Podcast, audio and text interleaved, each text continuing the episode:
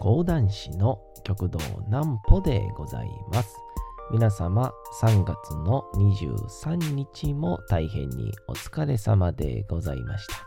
お休みの準備をされる方、もう寝るよという方、そんな方々の寝るおともに寝落ちをしていただこうという講談師、極道南歩の南歩ちゃんのおやすみラジオ。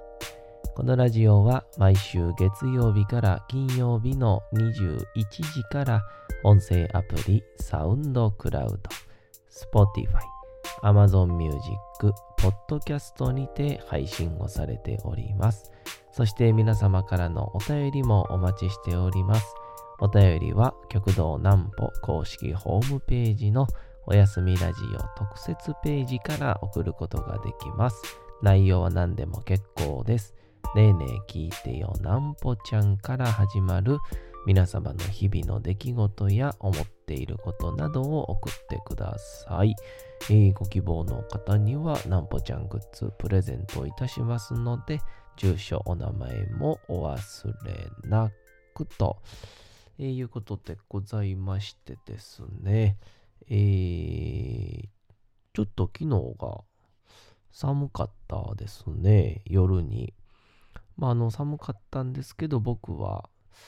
南雲兄さんとですね、えー二人で、寒空の下ですね、アイスクリームを食べましたね。完全に風の病み上がりで食ったんですが、まあ、えー帰ってきた瞬間にお風呂に入りまして、すぐに寝ましたんでね、何の問題もなく、えーほぼほぼ回復ということでございましたが、今日はちょっとお便りでいろんな素朴な疑問が届きましたんで、えーそちらにお答えしようかななんて、えー思ったりいたします。えーまあでもちょっとね、いろいろ話したいこともたくさんありますね。まあそうですが、まずはこちらのコーナーから行きましょう。こちらのコーナーでございます。なんぽちゃんの明日は何の日？さて、明日が3月の24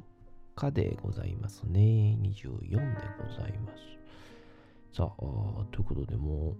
う3月もあと1週間っていう感じになってまいりましたね。さあ、3月24日はおもてなしの日、ホスピタリティデーということでございまして、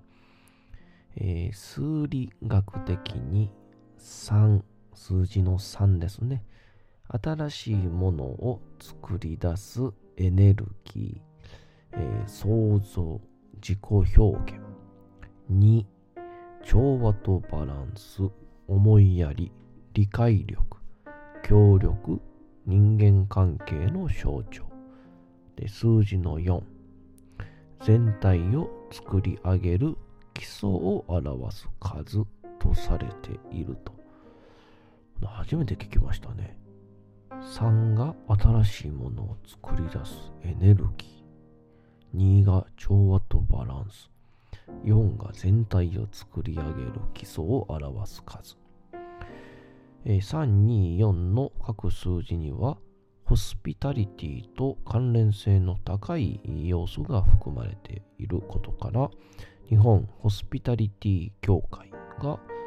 3月24日に記念日を制定しております。えー思いやりやおもてなし精神の意味を持つホスピタリティの理解と実践を促すことが提唱をされておりますということでもうおもてなしってなってしまうとねもう滝川クリステルしか出てこないですけどね今となってはまあまあまあまあまあまあこの数字各数字にねいろんな意味が含まれてるってのが完全に初耳でしたね。なんか他の数字にもいろいろあるんかもしれないですけどもね。さあ、お次がということでございまして、えーこちらでございます。壇の裏の戦いという、えー、寿永4年の3月の24日、現在山口県下関周辺の壇の裏で、えー、平家と源氏の最後の戦いとなる壇の浦の戦いが起こりましたと。え、壇の浦の戦いはそれまで約6年にわたって繰り広げられた平家と源氏の権力争い、えー、自称寿永の乱の最後の戦いと位置づけられており、えー、日本史史上最大規模の海戦、海の争い、海戦の一つに数えられております。ということで、この壇の浦っていうのがね、あの義経の発想飛びとか、なんかいろいろと、昼と朝、午前中か、午前中と夜で、風向きが変わったとか、なんかいろいろね、伝説みたいなのが伝えられる内容ですけどももう、結構歴史の話で、この平家と源氏の源平合戦、一番好きなんですよね。なんか、なんなんでしょうね。何に僕が引っ張られてるかはわからないんですけど、多分なんかその、知能の頼朝実践の義経みたいなね、感じがたまらなく好きってのもあるし、で、もともと源平自体が、あの、お父さんの時代ね、頼朝のお父さん、義朝の時代は、平家に、こう、ちゃんと、えー、負けてるし、で、その息子たちが意志を継いでみたいな。でもその後、義経、弟義経も頼朝に追いかけられてしまうし。で、また、まあ、勝てば官軍なんでね、平家の、あ源氏のやりたいように書いたってのもあるんでしょうけど、平清盛もね、最低のやつみたいな 書き方されてますからね。えー、っていうのがあって、まあまあ作られた部分もあるんでしょうけど、まあどうもこう、心くすぐる内容ですよね。結構面白いんですが。さあ、そんなわけでございまして、今日はね、お便りをいただいております。ハンドルネーム、いつもうとうと聞いてますさんから。これがハンドルネームなんですかね。えー、ありがとうございます。いつもうとうと聞いてますさんから、えー、ねえねえ聞いてよなんぽちゃん、なんですか、えー、この度は年季明けの記念講談会の開催おめでとうございます。ありがとうございます。えー、そもそもの疑問なんですが、年季明けというのは、えー、一体どういうものなんでしょうか、えー、そういうのをあまり詳しくなくて、えー、ごめんなさい教えてくれれば嬉しいですまたシールもお待ちしております。ということでございましてえー、うとうと聞きながらさんにも、えー、シールプレゼントしたいと思いますがありがとうございます。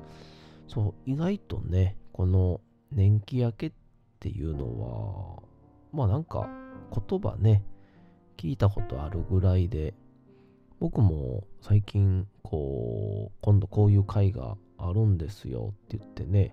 人に渡したりしても、あんまりピンときはらないみたいなんですよね。うん。だから、え、ね、ね、年季明けみたいな。あの、見事なまでの漫画みたいなリアクションをされてしまうんですけど。えっと、一応ね、年季明けっていうのは、まあ、大前、まあ、定義的にで言うと、あの、本来もともとあの、レッチ暴行とかにね、使われていた言葉で、まあだから、年とか季節っていうのが明ける、まあ、イコール、まあ、終わりを意味するっていう、終わりと始まりを意味する言葉なんですけどね。で、昔、あの、デッチ暴行とかって言って、えー、まあ、田舎であったりとか、まあ、都心部でも子供が例えば、うん、そうですね、まあ、3人とか5人とか、まあ、昔は多かったら10人兄弟なんてあったみたいですけど、でその時に、えっと、どうしてもね、家族が多いと、まあ、家も貧しくなったりとか、まあ、そもそもそんな裕福な家も多くはなかったらしいですけど、あの、お金をもらうためっていうのもね、えー、非常に言葉難しいんですけど、こういう、例えば、まあ、えー、どこでもいいんですよね。えー、そういう、商いをしてる、場所でもいいですし、えー、まあ、なんだろう、あとは、まあ、お寿司屋さんとかでもよかったらしいですね。えー、あとは、魚屋さん。えー、なんか、寿司屋と魚似てますけど。まあ、現代でいう会社みたいなところに、えー、ちっちゃい状態の子を、デッチ暴行という奉公させるんですよね。すると、その、えー、預かった側っていうのは、一応その子を、まあ言うたら使用人として、たら自由に使うことができると。その子に、えー、身を預けるわけですから。で、その預けたタイミングで、その預けた親っていうのは、え、一定のお金がそこでもさっき前払いでもらえるんですね。はい。で、そこで、えー、その預けられた、デッチ暴行で、奉公で預けられた子供っていうのは、そこの場で、えー、使用人として、えー、言うたら、もうさっき前払いはしてますから、そこからは、まあ、無給、お金も、え、お給料、そしてほぼ休みなく、え、働くということになるっていう。だから家族としても、まあ、子供を、まあ、担保にっていう言い方もちょっと現代的じゃないんですけど預けてお金を手に入れることができる。そして、えー、まあ言うたら向こうサイドも、まあ、一定の金額で労働力をなんて言うんでしょう確保することができるっていう。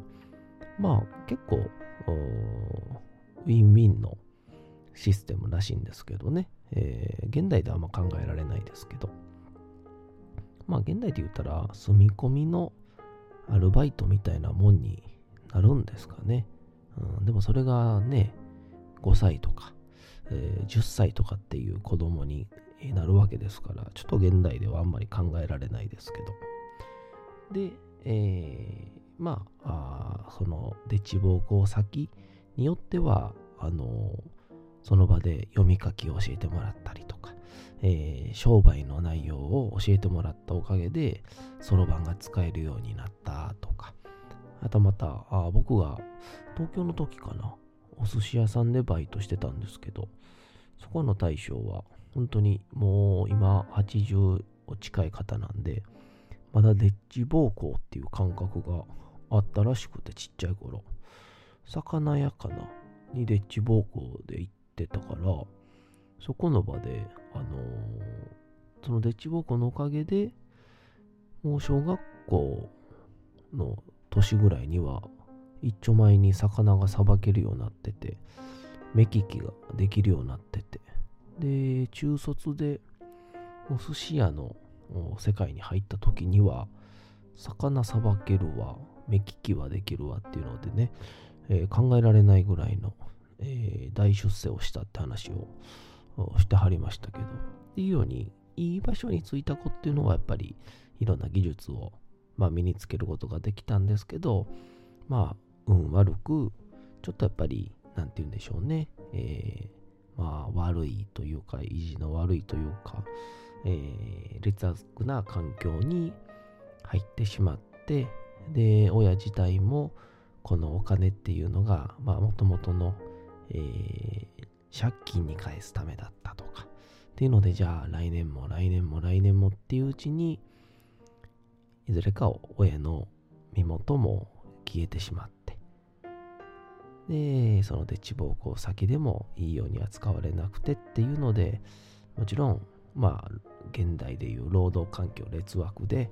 亡くなった子ももちろんいたんでしょうけど。っていうような感じででそのデッチ暴行が終わる日ですね。終わる年終わるタイミングのことを、えー、年季明けっていうように昔は言うてたみたいで。えー、この話し家とか講談とか、まあ、いわゆる、あの、内弟子って言って、昔はみんな師匠の家に住んで稽古してたんですね。だから講談師とか話し家になるイコール、もう家を出て、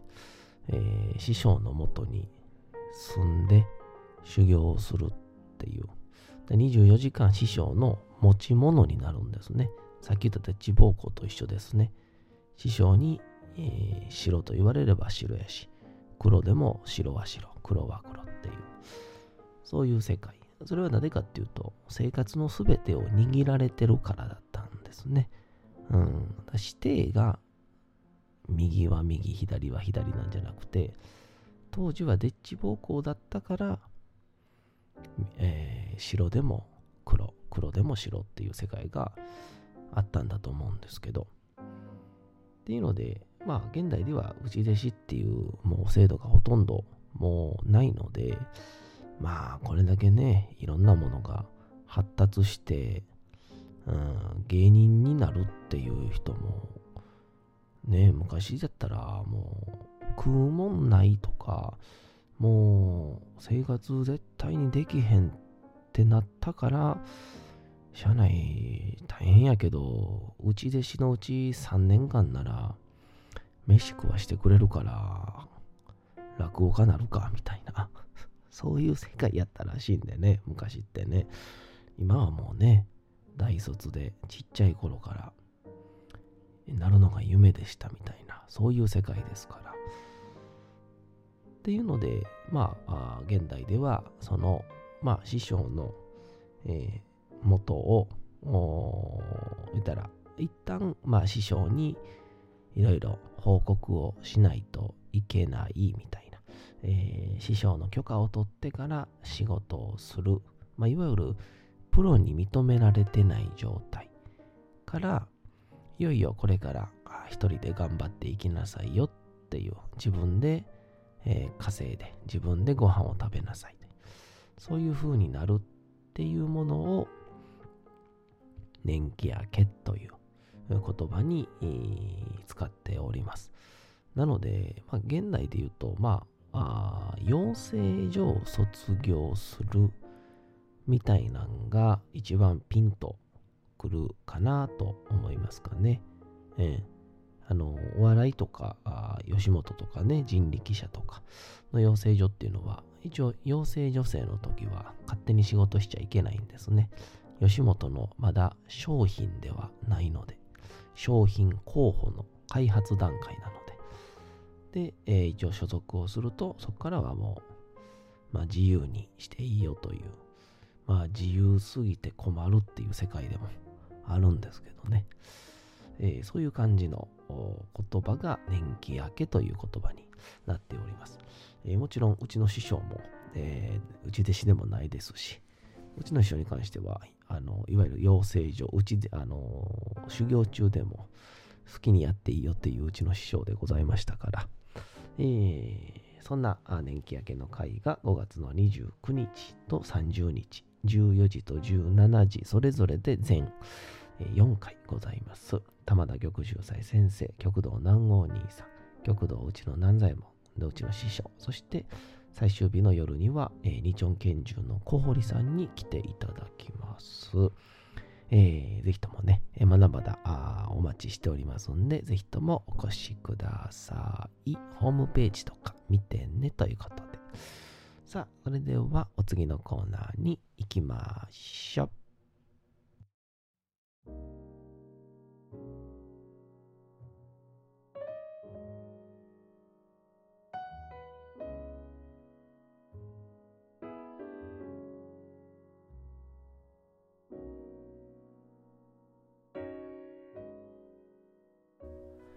さて、時刻はうとうと朗読会の時間となりました。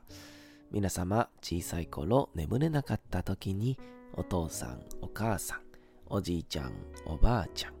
お世話になっている方に本を読んでもらった思いではないでしょうか。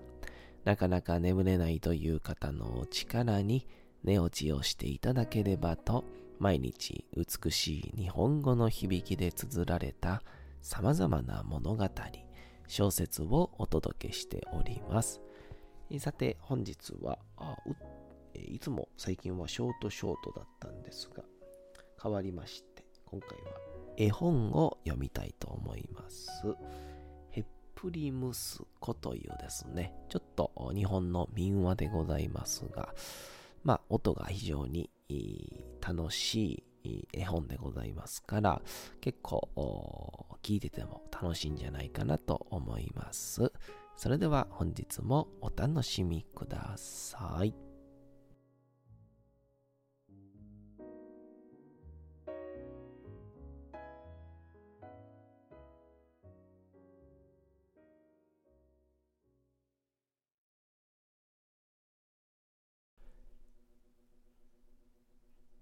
ぷり息子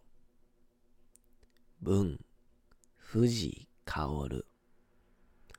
絵。梶山敏夫。昔浜辺の村にへっぷりしてはほどけてみせる息子がおった。何しろ村のあくたれ集めちゃへっぷり鳥でござい。目くそ、鼻くそ、ケツのくそ。おんどり一発、時の声。ぷっぴぴっぴぼーん。これには村の衆も、ありゃ村一番のへっぷり息子じゃ。かなわん、かなわん言うて、吹き出すやら、呆れるやら。おかも、ほとほと手を焼いてさ、ある日、息子に言うたと、暇さえありゃ、へっぷりばっかりおって、はあ、恥ずかしい。鬼沼の人食い鬼にくれちまうだぞ。うーん。一日百里歩くわらじ履いて、一日千里走る船さ乗ってくるっちゅう鬼か。そんな鬼、おるか。息子は悪態をつくと、おっかに尻向けて、ポーン。途端に、あたりがすっと暗くなってな。割れ金のような声がガラガラと響いたわ。鬼沼の鬼、ただいま参上。俺にくれるっちゅう小僧、どこにおる？その声が終わるか終わらんうちに、わらぶき屋根が、メリメリ、メリっと引っ張がされてよ。そこから、はあ、大きな目ん玉光らせた。顔がニューッと現れた。息子はびっくりして、おっかにしがみついた。そこへ鬼の太い腕が二本ぐいっと伸びてきて、見る間に二人をつかみ上げると、足をどんと一蹴り、中空を駆け抜くように飛んでいったさ。さあ、村は豆をいったような騒ぎじゃ。あっという間に、おっかと息子が消えちまっただもの。なんだべ。天狗だっぺ。ガラガラっと声がしたぞ。なに、鬼沼の鬼だっぺや。そりゃ大変と、村の衆は頭を寄せ合って、夫が海から上がってきたら、みんなで山の山の山奥を山狩りすっぺと相談が決まった。村中が大騒ぎをしている間に、鬼は山の山の山の奥の鬼沼へひとっ飛び、岸につないでおった鬼の千里船におっかと息子を投げ込むと、頬を上げて風吹け。船は水の上を飛ぶように走ってさ、鬼の岩屋の前にでんと横付けたと。その次の日、鬼はいろりの淵で酒を飲みながらぶつぶつ独り言を言っておった。明日はよ、どうやって料理するだか、煮るだか、焼くだか、それともぶっちぎって食うべえか。鬼はニタニタと笑うと、ペロリ舌なめずりをしよったと。さて、本日もお送りしてきました、なんぽちゃんのおやすみラジオ。えー、ということで、また1週間ぐらいはあったかいそうなので、えー、皆様あ体調にはまた気をつけてもらえたらと思います。というわというわけでございまして、皆様3月の23日も大変にお疲れ様でございました。明日も皆さん、街のどこかでともどもに頑張って、夜にまたお会いをいたしましょう。なんぽちゃんのおやすみラジオでございました。それでは皆さん、おやすみなさい。